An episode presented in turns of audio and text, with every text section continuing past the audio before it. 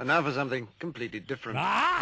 Forget everything you've been told by others before. Get ready for the real deal, the full story, real talk about money, markets, life. Now, it's the Real Investment Show with Lance Roberts, presented by RIA Advisors. And welcome to the show this morning. Of course, it's Wednesday as we uh, roll through this uh, shortened holiday week. Of course, Friday, Good Friday means markets are closed. So, uh, really, tomorrow is the big day. This week, also, we have employment data. And that was kind of an interesting situation yesterday. Markets did sell off here a bit. Uh, of course, not surprising. We talked about how the markets had gotten had, had a very big run here last week. In fact, in this weekend's newsletter, we discussed the fact that markets needed to correct a little bit this week. Everything had gotten very overbought short term. Um, so a little bit of a pullback, not surprising. Actually, that would give you a decent opportunity to add some exposure to your portfolio. And that's what we saw happen yesterday. Markets did come back just a little bit on the JOLTS data. Now, that is the job opening and labor turnover survey. That's shortened for JOLTS. And uh, but basically, that's been very strong. And it still remains very strong, but the number of job openings did decline. And this is really the first significant decline in job openings that we've seen really over the last year or so. And of course, you know, following the economic shutdown, and then you know we laid off you know half the workforce uh, during the, uh, the during the pandemic. Well, once we started hiring all those people back, lots of job openings, of course, postings on Indeed and Career Builder, and you name the website everybody's got a job opening. And a lot of this is just a guess as to how many job openings there are. And we've talked about the problems with job openings, you know, before, is that, you know, there's a lot of companies that will just have a a residual job posting all the time. Um, restaurants are a good example of this. They always need to hire waiters or hostesses or whatever it is because there's a very high turnover in those jobs. So basically, they just post a job posting out there and they just leave it because even if they hire somebody for that position, odds are somebody else is going to leave. They're going to go work for another restaurant that pays a higher wage, whatever it is. So they just kind of have a perpetual, um, you know, job posting out there. So again, it kind of distorts how many jobs are actually available. Maybe they're not hiring right now, but they just got the job posting out there anyway. So um, but we did see a significant decline, and this is really that first crack that we're seeing in some of this economic data as of late. Of course, I was just talking about yesterday that economists and analysts are ratcheting up their exposure, uh, or their estimates, I should say, uh, for the markets, both in both uh, growth of earnings uh, into 2024 as well as economic growth through 2024, seeing a fairly sharp recovery in economic activity. A slowdown this quarter, next quarter, and then a fairly sharp recovery. That's really kind of very different than what some of the other economic data is saying. And that's really this dichotomy that we've got going on in the markets, well, actually between the markets. Here we've got a market that's been doing very well, in fact, rising from the October lows. Um, has been a, a, fairly decent advance for stocks, despite the fact that we have a lot of this economic data that continues to show some weakness. Yesterday, we saw data on, on bank loans, which are now starting to drop off fairly sharply. The demand for bank loans dropping off fairly sharply. That suggests that there's weakness in the, I don't want to take on debt if I'm not sure that I'm going to be able to pay it back, right? So the demand for loans dropping, that's a sign of economic weakness. Um, also, again, with this first kind of kind of really decent drop in job openings, that suggests that maybe these companies are going, you know what, I'm going to pull back. We're not going to hire any more people right now. Maybe we're not laying off just yet, but we're certainly not hiring anybody at this point. Again, that's something that happens when you see more economic weakness. Again, ISM survey yesterday also showing some decent weakness. Again, uh, you know, that index has, has come down sharply, definitely in contractionary territory for the economy. Yet, um, everything else seems to be doing just fine in terms of the market. So, you know, this is the, this is that dichotomy. What who's right here? Is it the economic data? Is it the analyst? Is it Wall Street? Or is it the market? And markets tend to lead historically economic turns. So what the market is saying right now, and this is the this is the part as investors that we've got to figure out. We've got to figure this out correctly. The market suggesting that we're having an improvement in the underlying economic data that's coming, right? So again, if markets are predicting, and they generally predict about six months out, if this rally in the markets that we've had really since October is predicting a turn in economic data, we should start seeing that in the next couple of months. If the market is wrong, then the market's going to have to play catch up to the economic data. And again, this is and this is also one of the other dichotomies of the market as well. The Fed funds futures are declining. Now, what the market is expecting is for the Federal Reserve to start cutting rates by the mid- middle of this year and cutting aggressively into early 2024. Now, so the markets are rallying on this expectation of this Fed pivot. However, the question that we still have to ask, and I've asked this question on the show here before, and it's something that I need to remind you of because this is the important question. If the market's rallying in anticipation of the Fed pivot, that's fine. That means easier monetary accommodation. Hey, I get it. That's the ringing of the bell for Pavlov's dogs. Cutting rates, quantitative easing, that's good for stocks. I get that. But if the economy is doing just fine, if earnings are growing as analysts are expecting them to do, then why would the Fed cut rates? See, the only time the Fed has ever cut rates historically, or the only reason they would cut rates, is because there's some type of either recession or economic event or financial event that they need to, fi- to provide support for, right? So the economy's slowing down, you have a recession, more money into the system to help stem off the, the decline of economic activity. But if you don't have that, why would they cut rates? And again, so it's an interesting dichotomy again between even not just the markets and the economic data, but also the markets and the Fed, because the markets are suggesting that, hey, Mr. Fed, you're going to start cutting rates, and that's going to be good for me. And the Fed's going, I'm not going to cut rates until there's a problem. So somebody's going to be wrong here, and, and it's going to make an outcome of the markets that are certainly very different than probably what we're anticipating currently. But this is the this is the battle between the bulls and the bears that we have going on right now. Markets again in a bullish trend here. MACD buy signals in place. Markets a little bit overbought here. Expect a bit of a pullback today. Uh, futures are flattish, but down a little bit. But again, we could see a little bit more weakness in the markets, work off some of this overbought condition short term. That provides the market the ability to rally a bit, bit higher. But again, that sounds great until you start to worry about the economic data. And again, who's right? I don't have the answer for you. I wish I did, but um, it's something that we'll be exploring a little bit more in this weekend's newsletter, kind of going through that question. Uh, so I'll have that out this weekend to, to, give you something to read over the long, long holiday weekend when you obviously have nothing better to do than read a financial newsletter. But I'll have that out for you this weekend as well. Uh, get by the website, realinvestmentadvice.com. Michael Lebowitz' latest blog post is out right now. It's on the website as well. Also, make sure you get our daily market commentary. We publish that every morning at 7:30. That'll that'll be there for you. Also, be sure and subscribe to both of our YouTube channels. We have this channel for the Real Investment Show. So, again, just click the little bell icon so you're notified. Make sure you're subscribed. Uh, but also, make sure and jump over to our Before the Bell channel. So, if you like our three minutes on markets and money that we produce every morning, uh, to get you ready for your trading day. It's just a quick little hit on the markets.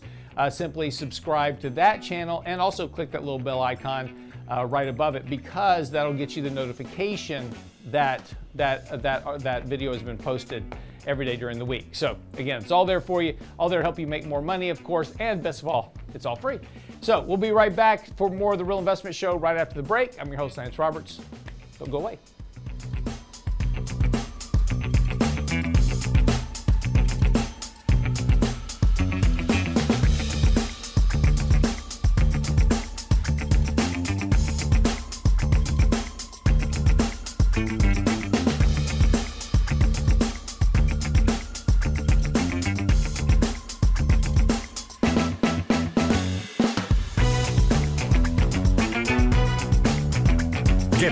Investment news you can use, delivered at the speed of the internet at realinvestmentadvice.com. What's new with Social Security this year? Our next Lunch and Learn will reveal seven things to watch in 2023. Thursday, April 13th at noon, Richard Rosso and Danny Ratliff will share Social Security claiming strategies, the 2023 COLA, and earnings tests. Our What's New with Social Security this year Lunch and Learn with Ratliff and Rosso, April 13th. Register now at realinvestmentadvice.com. Realinvestmentadvice.com. The Real Investment Show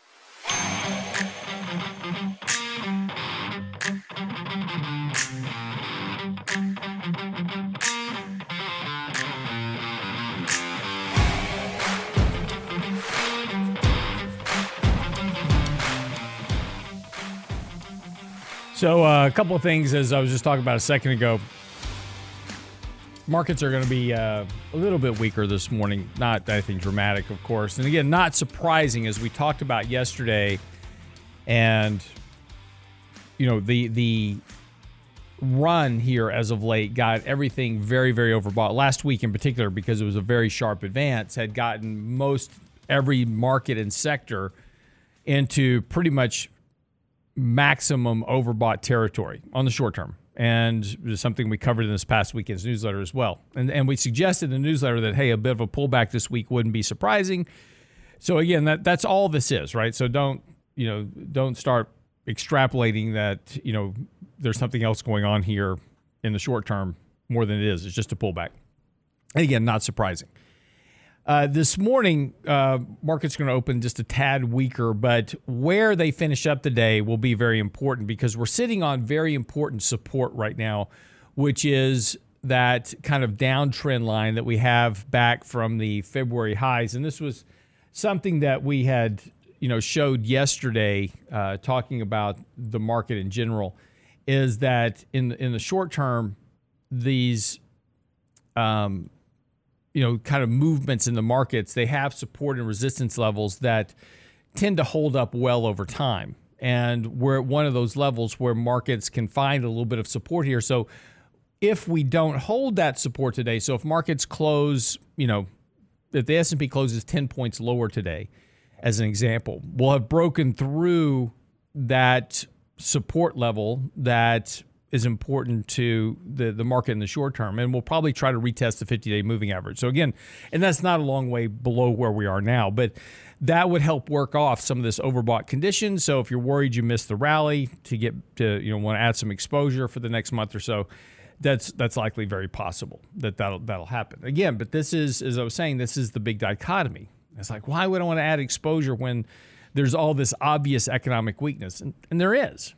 And this is the this is the big challenging part of you know managing money is that sometimes markets do things that are not logical. As John Maynard Keynes once said, you know, it's like markets will remain irrational longer than you can remain logical, and you, you'll you know you'll kind of run out of money sometimes. And this is this is the this is the big issue, right? And it's very easy to get swept up into one camp or the other, right? So I've got emails coming in every day of, you know, the bull market's back and, you know, you just need to be long stocks and quit worrying about the other stuff because it's obviously, you know, all the other stuff is wrong. And then the the opposite of that. You know, the economic data suggest you know worse things are to come. And, and look there's valid arguments for both sides of the equation. Is something mike and i will probably talk a lot uh, about a, good, a bit more in detail tomorrow on the show is this decision that investors have to make. And this is always the problem with being bullish or bearish right? And, and again as we talked about before you can be bullish or you can be bearish. The problem with that is you get yourself kind of sucked into one particular thought process. It was, it was an interesting uh, graphic out this morning. The vast majority of Gen Zers now get their news almost solely from TikTok.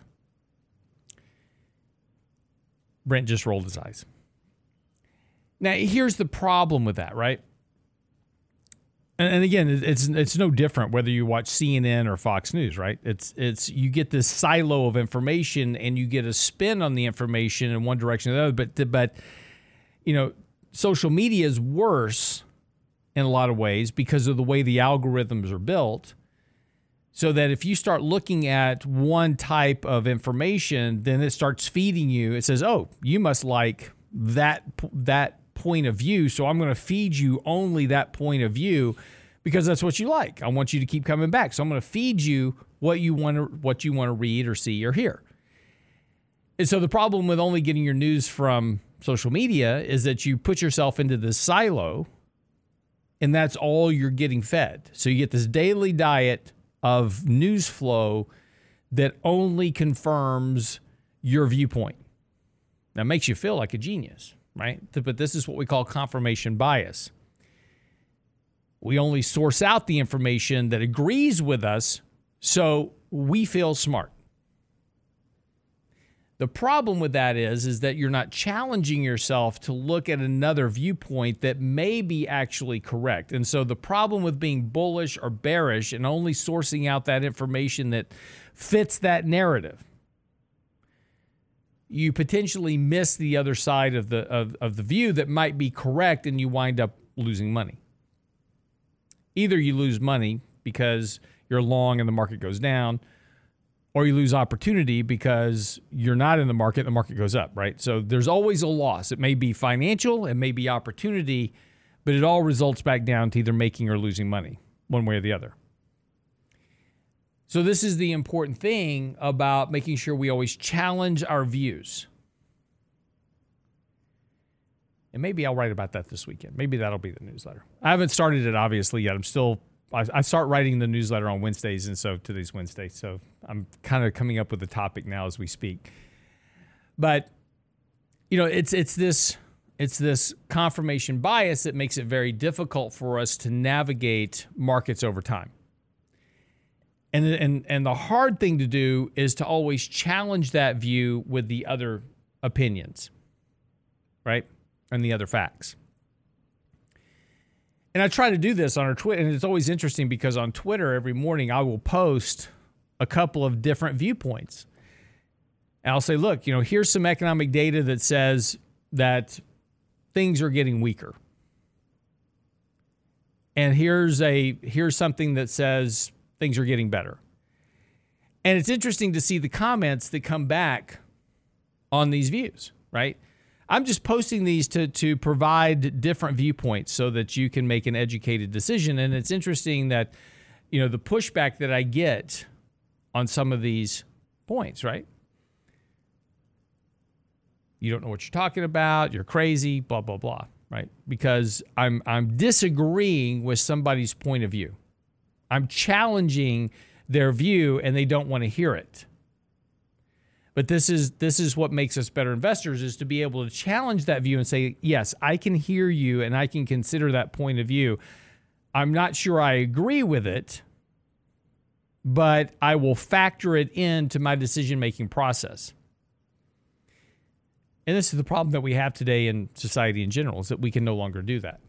Right? We have one side of the world that is, you know, has this view, and we have another side of the world that has that view, and nobody wants to talk or even consider the other view. And the way you win arguments today is just to outshout somebody else. yes, you just type in all caps. La la la la la, I can't hear you. And that's the way you win an argument, right? There's no longer the ability to debate, even on social media. And again, like I, I like I told you this morning, you know, I'll, I'll post something that is either bullish or bearish, and even trying to debate that point of view devolves very rapidly into name calling. And so what benefit are you deriving from this? None. And this is and this is the problem with with social media in general. And again, as investors, we need to set that aside and have a unbiased discussion about these different views and and to which one makes the most sense. Not necessarily what I agree with, but which one logically has the most teeth to it, right? In terms of factual historical data. in the short term, markets can do things, as I said, that are totally illogical. They can defy data in the short term. In the long term, data matters. Fundamentals matter in the long term. An economic recession will matter in the long term. One of the big challenges that we have to figure out is because the market declined last year by 20%, has the recession that may occur that late this year or next year already been priced in to the market? Right? Have we adjusted prices enough to account for the slowdown in earnings for an economic recession? Or is it possible that the economy can avoid a recession entirely? And these are the questions. And, and again, uh, you know, whether I agree with you or not is irrelevant. All I can tell you is, is this is what history shows. Whenever ISM manufacturing indexes have been at this level, or when the leading economic indicators have been at this level, or there's always been a recession every single time. And the issue, of course, is is this time different? And yes, it, it can be different. I don't know how it can be different, but is it possible that the economy could avoid a recession? Yeah, it's possible. I just don't know how it would be possible given the state of the economic data that we currently have. Anyway, be careful getting your news from TikTok, is the point. Challenge your opinions. That's the most important thing. Be right back after the break.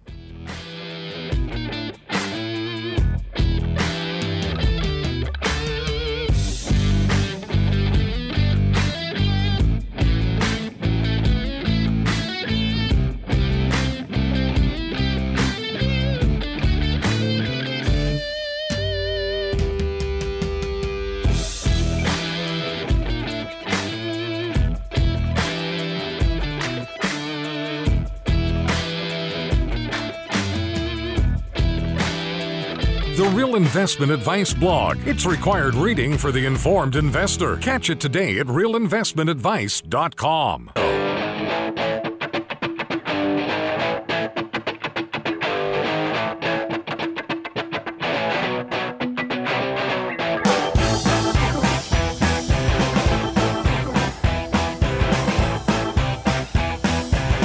So, one of the um, interesting things that's going on right now is the fund flows into what is known as reverse repo. Now, reverse repurchases is a program with the Federal Reserve and the banks. And it's basically the interest on the cash balances that are held in the Fed programs. So, what's happening, of course, and this has been an interesting, you know, issue since the Fed has really started raising interest rates. If you take a look at your J.P. Morgan as an example, or Bank of America, Wells Fargo, see what you're getting paid on your money market accounts. Probably close to zero. And yet, the balances that these banks are holding with the Fed are getting paid very nice interest rates. And so, of course, that's sucking more and more capital into those programs. Article in the Wall Street Journal this morning. Banks are under pressure from depositors embracing of money market funds. Now, this is an interesting situation because we, we talk about this probably last week we discussed it talking about these money market fund balances now about 5.2 trillion dollars. Now, money market funds are not necessarily bank money market funds. These are mutual funds that invest in short-term T, T-bills, etc. So one of the byproducts of the Fed hiking rates and, and some of the risk to the banks, of course, you know, we just talked about Silicon Valley Bank recently and others. Now they had specific problems. But one of the problems for banks is that as these interest rates have gone up, people go, I've got this money sitting over at JP Morgan making me zero. I'm going to go sweep it into my Fidelity money market fund where I can get 4%. Makes complete sense. Why not? But the problem is is that that takes capital out of the banks, right? So banks work on this kind of fractional reserve banking we've discussed, you know, previously. So when you make a deposit, when you have a savings account at the bank, that money's already loaned out to somebody else. Okay, so you deposit there, they loan to somebody else, and they're capturing that spread between the zero they pay you and the interest rate they're charging on whatever loan they made. Or if there's not a loan to be made, they go buy treasury bonds and they're capturing that spread between the two. Well, if the deposits are shifted, right? So let's just say, for instance, right, just pick a number. I've got $100,000 sitting at, at JP Morgan paying me zero. So JP Morgan has loaned out that $100,000 to somebody else or they've gone to buy treasuries with it at, you know, 4%, whatever. So they're capturing that nice spread. They're making a nice little bit of money off of me. And then I go, well, if you're not going to share in the wealth, right, like we used to do, I'm going to take that money. I'm going to buy a money market fund somewhere else. I'm going to shift it over to my Fidelity account. I'm going to put it into a money market account. Or I'm going to go buy my own treasuries. And a lot of people are doing that now, right? Opening an account with Treasury Direct and they're buying their own treasuries. So they say, give me my $100,000 back. Okay, well, if I give you your $100,000 back, I've got to go get the cash because I don't have it on hand. Now, hopefully JP Morgan can meet a $100,000 withdrawal. But assuming that a whole bunch of people do this, they've got to go either, well, they don't, that's not an either. They don't have an issue. They have to go sell their collateral. They can't go to Brent, who I loaned money to, and say, hey, oh, I need, uh, I had a depositor that wants his money back, so I need you to pay off your loan today. I can't do that. I've got to go sell my, my collateral. So this is putting additional strain on the banks. Let me just read to you from the Wall Street Journal article, just in case you don't believe me, which I wouldn't believe me either. Uh, money market fund assets are increasing at a record clip. Much of that cash is making its way into the Fed's overnight reverse repurchase facility, which borrows from money funds and other firms in exchange for securities such as treasuries that then returns the money the next day. The program, known on Wall Street as reverse repo, allows financial firms and others to earn interest on large cash balances. But some analysts contend it's also effectively draining funds from the banking system where it would otherwise be invested or lent out. That's exactly correct. That reverse repo program was virtually at zero at the beginning of 2021. Now, where were interest rates in 2021? They were zero when the Fed started hiking interest rates in 2022, there was a very sharp increase in those reverse repo funds. However, that actual in, but the actual growth of the reverse repo program had started in mid in the middle of 2021. So as inflation was growing, right, as inflation was rising, there was already a shift afoot. And that's been increasing. And now those reverse repo programs are over $2 trillion. So it's, it's a lot. Back to the Wall Street Journal article. As of Tuesday, $2.2 trillion set in the Fed's reverse repo facility, paying a 4.8% annualized rate. That's the problem right there in a nutshell there is an alternative to other choices at 4.8%.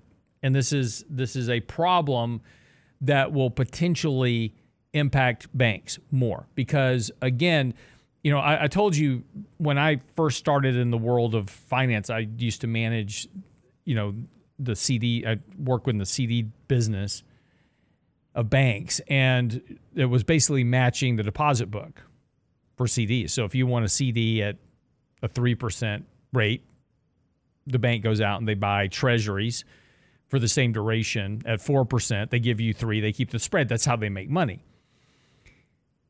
And that's why your CD rate will always lag whatever the treasury rate is. So, you know, people go buy CDs at banks. I'm like, why? Just go buy yourself a treasury. Open up an account at, at, at uh, you know, Fidelity, Schwab, wherever right? And just buy a treasury bond. It's the same as a CD. It matures at face value and you get all your money back and you get a higher rate. So why buy a CD? It's just because we were trained as individuals that we stick money into a bank and we buy a CD. But you can make better money because there's always a spread differential between the CD and the treasury because the bank has to make money. Well, that's gotten ridiculous over the last five years banks are going, why pay you anything? Just stick your money into money market accounts. We'll give you the, the nice honking rate of 0.01% on your money market funds, and we'll make the spread difference. So they've been doing, banks have been doing great for years. Now all of a sudden, you know, but but again, most individuals were going, well, interest rates are zero, so obviously it's zero everywhere. So I'm to go stick my money into equities where I get a higher yield. And this is what over the last decade has been driving the asset markets at an unprecedented clip. Was his chase of return. Now all of a sudden I don't have to take the risk anymore. At 4.8 or 5% or 4%, whatever that number is, I don't need to take risk. You know, it, it's always been a very fascinating psychological experiment because individuals come to me all the time, all the time. And this has been going on for years. Lance, if you can just get me 3% or 4% a year, I'm good. I'm good. That's all I need. If I could just get 3 or 4% every year, I'm good. I retire, everything's fine. I don't need a bunch of returns. Okay. I can build you a really safe portfolio. And this is this goes back years, right? The last five, six, seven, eight years. Yes, I can build you a fairly safe portfolio that will generate 4% a year without taking on a whole lot of risk. And then, of course, as soon as the market runs up, they're calling me. It's like, well, why are we making more money? Because you told me you wanted four percent. So we built a we we built a car to win a specific race, and now you want to go race a Grand Prix, right? Different car. so if you want to race the Grand Prix, we can do that. We have to build a different car. No, it's okay. I you know as long as I'm getting four percent, you're getting four percent, no problem. Next year, they want six, they want seven, whatever the market's doing, right? So that's human nature. But that was because they couldn't get anything at zero. And so they say I want everything at 4%, but they really want whatever the market's returning. What's interesting now is that individuals are going, man, at 4%, I'm just going to go stick my money into a money market account and I don't have to worry about anything. I've got my 4% locked up. True, until rates drop. And then you'll be right back in the soup again. So, the important thing here, though, is that this is providing, you know, where rates are, what the Fed has done is provided an environment that gives investors a choice of a risk free return. And there's a lot of investors and individuals that are going, okay, I'll take that. And that's going to continue to put stress on banks. So, what we saw happen with Silicon Valley Bank, as I said, is a, a one off kind of issue, but there is systemic risk in the mid sized regional bank space if these flows continue. Let me uh, just go back to this article here real quick because they have some stats. Bank deposits have fallen $363 billion to 17.3 trillion since the beginning of March. Now, 363 billion doesn't sound like a lot when you talk about 17 trillion since March. This is according to Fed data. Assets in money market funds have risen by 304 billion. That's where the money went. The problem is at some point if those flows continue to accelerate, banks are forced to sell assets they may not be able to sell to meet those redemptions. Quick break, we're back. Don't go away.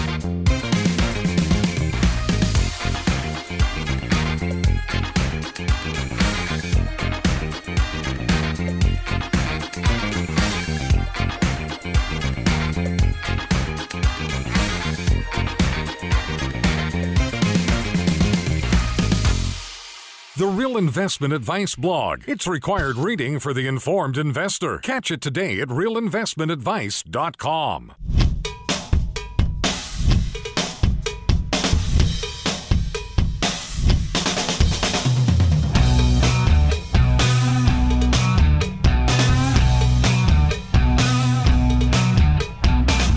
Uh, just in case you're unaware, taxes are due in two weeks. So. But if you're not going to file on April the 15th, you do need to file your extension. So make sure you get that done quickly.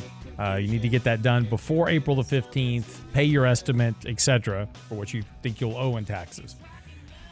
Get that uh, done. So make sure and do your work. You don't want that to sneak up on you. Time flies. I mean, I can't believe it's already April and it's here already. Um, couple of uh, headlines today, just uh, I thought were interesting, and we'll just kind of get the day started again. Uh, futures pointing a little bit lower this morning, not dramatically. Um, this morning we get the ADP. Now remember, this is this is jobs week, so we're going to get ADP today, and we get employment this week as well. So we're going to get both uh, employment reports. Now these are these are going to be important relative to what the Fed does next. And you know the hope by the markets is, is the Fed is going to stop hiking rates and start cutting rates later this year. Yesterday um, Federal Reserve's member uh, Loretta Meister, uh, she's the Cleveland president for the Federal Reserve, said on Tuesday that the U.S. central bank likely has more interest rate rises ahead. Now, that doesn't sound like one to me, right? Said on Tuesday the U.S. central bank likely has more interest rate increases ahead amid signs the recent banking sector troubles have been contained. Now, that is a throwback for me to 2007 when we bailed out Bear Stearns, and that was being bailed out because of their high quality asset funds, which all contained subprime mortgages, blew up. And Ben Bernanke came out and said, hey, everything's fine. It's a Goldilocks economy, not too hot, not too cold. It's just right. And subprime is contained. Of course, it wasn't. And I thought was a consequence, Loretta Meister yesterday saying that the banking crisis troubles are contained. Yet, as we were just talking about, the flows of assets into money market funds is draining these small to mid-sized banks of capital that they need to meet redemptions. And at some point, if those redemptions exceed their ability to sell assets to meet those redemptions, you get another banking crisis at that bank, right? So that bank's going to fail and have to be resolved somehow. So this is going to be the big issue, right? To keep inflation on a sustained path towards 2%, again, this is Loretta Meister yesterday, and to keep inflation expectations anchored, she sees monetary policy moving somewhat further into restrictive territory this year with the Fed funds rate moving above 5%. Now, this is just one person's opinion, doesn't mean she's right, but this is a very big differential between what the markets are expecting, which the markets are expecting either just one or no more rate hikes, and the Fed to start cutting rates later this year. Now, the Fed is currently not in blackout period right now. So after the last FOMC meeting, the market has run up fairly sharply. Again, we've talked about this before that rising asset prices are a monetary easing, right? Makes people feel better. They go out and spend money. That helps foster inflation. Then you have OPEC Plus cutting uh, oil production, raising oil prices, and that could add to inflation issues as well help mitigate the decline of inflation, so to speak, through higher energy prices. So there are some things here that certainly suggest that the Fed is not going to be cutting rates. And maybe Loretta Meister is floating the trial balloon out there saying, hey, we're going to hike rates more. Let's see how the markets react. And if the markets don't crater on that, then they're going to go, okay, we, we can go ahead and hike rates. That's how the Fed operates.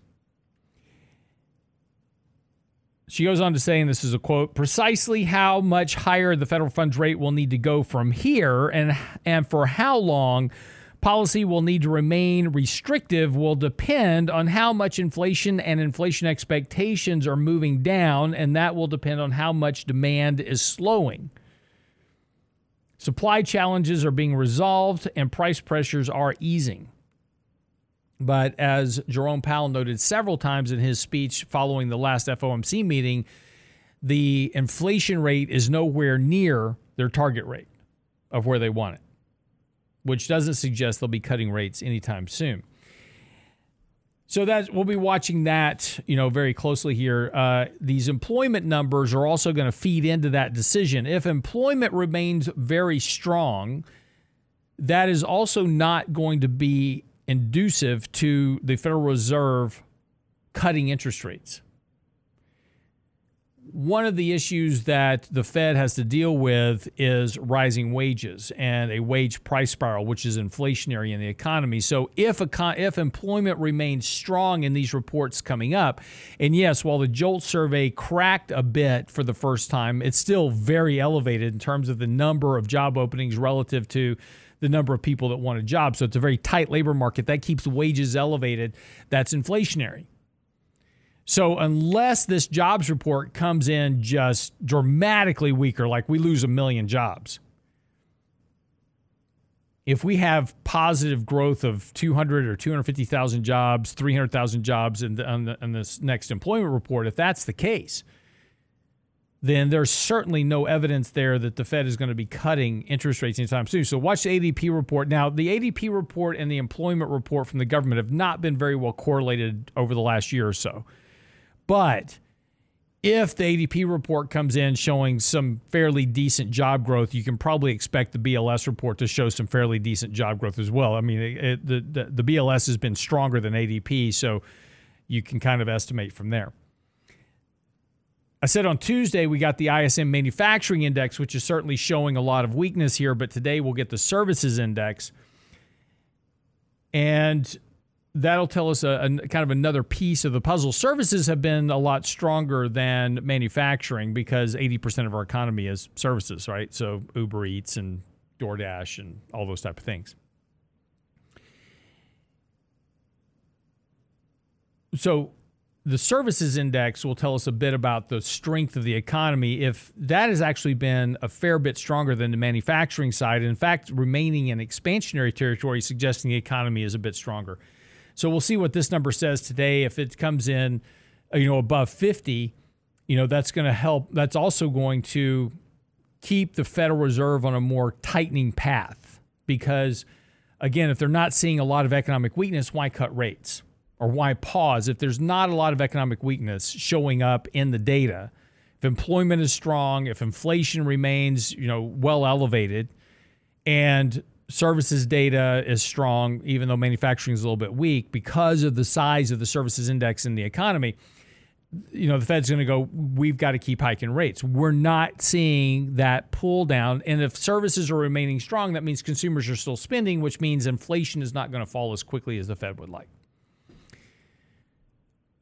So these two, this this bit of data we're going to get today is is fairly important to where the Fed is going to start to focus their next bit of actions. Again, something we'll talk about more tomorrow. Walmart also to having their second investor day today. You know, Walmart's always always e- interesting to hear what they say about foot traffic in their stores, how people are spending. I mean, because this is where you're getting down into mainstream America, right? Where does mainstream America shop? They're not shopping at LVMH. They're shopping at Walmart, Target, Dollar Store, etc. So when you start hearing stories from Walmart talking about slower foot traffic, inventory issues, pricing issues, etc., tells you a little bit more about what's happening in the underlying economy. So always important to kind of listen to that. They'll have there'll be some headlines out today from their investor day, so we'll we'll probably touch on some of those again tomorrow. okay. That kind of wraps up the show for the day. Uh, be sure to go by the website, get our Michael Lebowitz's latest article. Uh, we have a lot of questions out lately about what do I buy, bills, bonds, or notes? And that's what his article is about today on the website what is what and where to go and what to look for. Those are that's on the website today at realinvestmentadvice.com. Also, while you're there, make sure and pick up our latest daily market commentary. Make sure you subscribe right there on the homepage. Right, just scroll down just a little bit from the top. You'll see the ability to subscribe to all of our different newsletters, daily market commentary, YouTube channels, etc. Join us, follow us. We love to help you out any way we can. It's all free. It's all there to help you, of course, at realinvestmentadvice.com. Have a great day. See you back here tomorrow.